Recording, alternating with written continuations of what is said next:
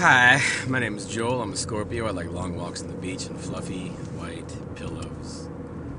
Um, I don't think I'm alone in expressing complete abhorrence and disbelief in the pictures and videos that are coming out of the war uh, in Ukraine.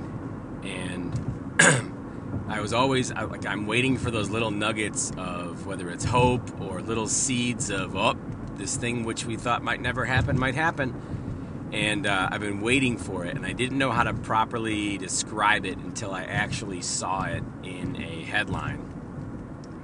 And when I opened up the headline, it basically described how two weeks ago, um, two weeks ago being the start of the war in Ukraine, uh, or three weeks ago being the week before the start of the war in Ukraine, there was zero chance of a mutiny, a palace coup in Russia, in Moscow, inside the walls of the Kremlin, to oust Putin.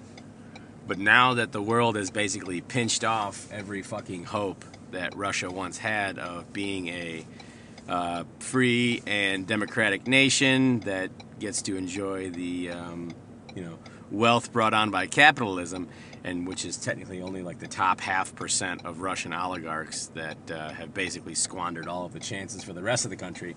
Well, because of that pressure and the fact that McDonald's just shut down eight hundred fifty fucking businesses, and Coca-Cola left, and Nike left, and iPhone left, all these things that are happening one by one by one, people are starting to wake up and realize that what they've been fed, this spoon-fed fucking line of bullshit, um, is actual bullshit.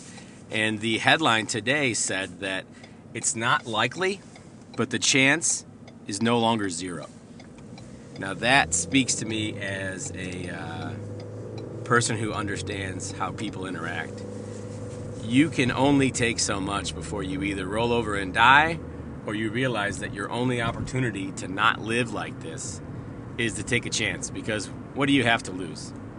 And I think that mentality, paired with um, President Zelensky saying things like, if NATO gets involved, it would be considered an act of war and things could get worse. And he's like, worse for who? Like, I saw yesterday, like, that bombing of that kid's hospital, what the fuck? And then the hospice hospital, what the fuck? A kid's hospice unit, and you're gonna fucking bomb it? You're a fucking piece of shit.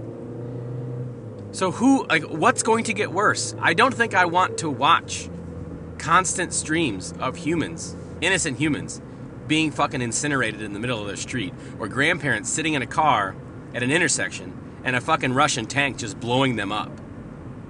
I think I would much rather deal with the impacts of nuclear winter on the remainder of the planet to avoid that from happening, because if those are just humans and I am just human, what the fuck are we waiting for?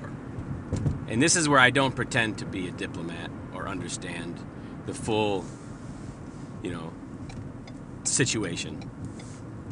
I just know that I would much rather be inconvenienced to save other people's lives. At this point, I am just, I'm disgusted and completely fucking, like, just gutted all the time. And I want to look forward to things.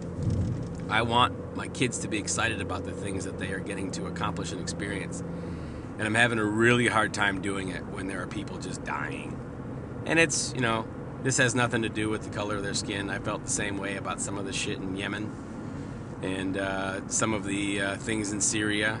But it's like, how far are you willing to take something when you don't know what your potential impact is? Outside of donating to like a Red Cross or a freaking UNICEF or a, you know, I don't know what I can do about any of it other than I'm just feeling like super hard. Like my feelings have been getting a fucking workout. If I could get abs from feeling sad, I should have a fucking eighty pack by now. And I don't, I'm not alone. But that complete feeling of being at a loss all the time is not sustainable. We already had two fucking years. I mean, in two days, we will hit the two year mark of, you know, March thirteenth, twenty twenty-two, when, in my opinion, was the beginning of the end of what used to be the way life was. And that was when I started kind of realizing that I might have an impact on the planet, and then I realized the impact that that was having on me, and the people that I was, you know, working with, that's when I put up my walls. And I think that was good for me, and I probably should have done it way earlier. But this is the time when we stop assuming that it's going to get better without getting worse. I think we have to fucking, I think we have to attack and take out fucking Putin. That's just my personal opinion. The only way to fucking stop this shit is to cut off the head and then deal with the, uh, we deal with the repercussions as a fucking humanity. But I don't want to, I don't want to watch this shit anymore. And that, that is definitely my privilege speaking. But I, I don't want to see people die. Period. If nobody told you, you look fucking amazing today.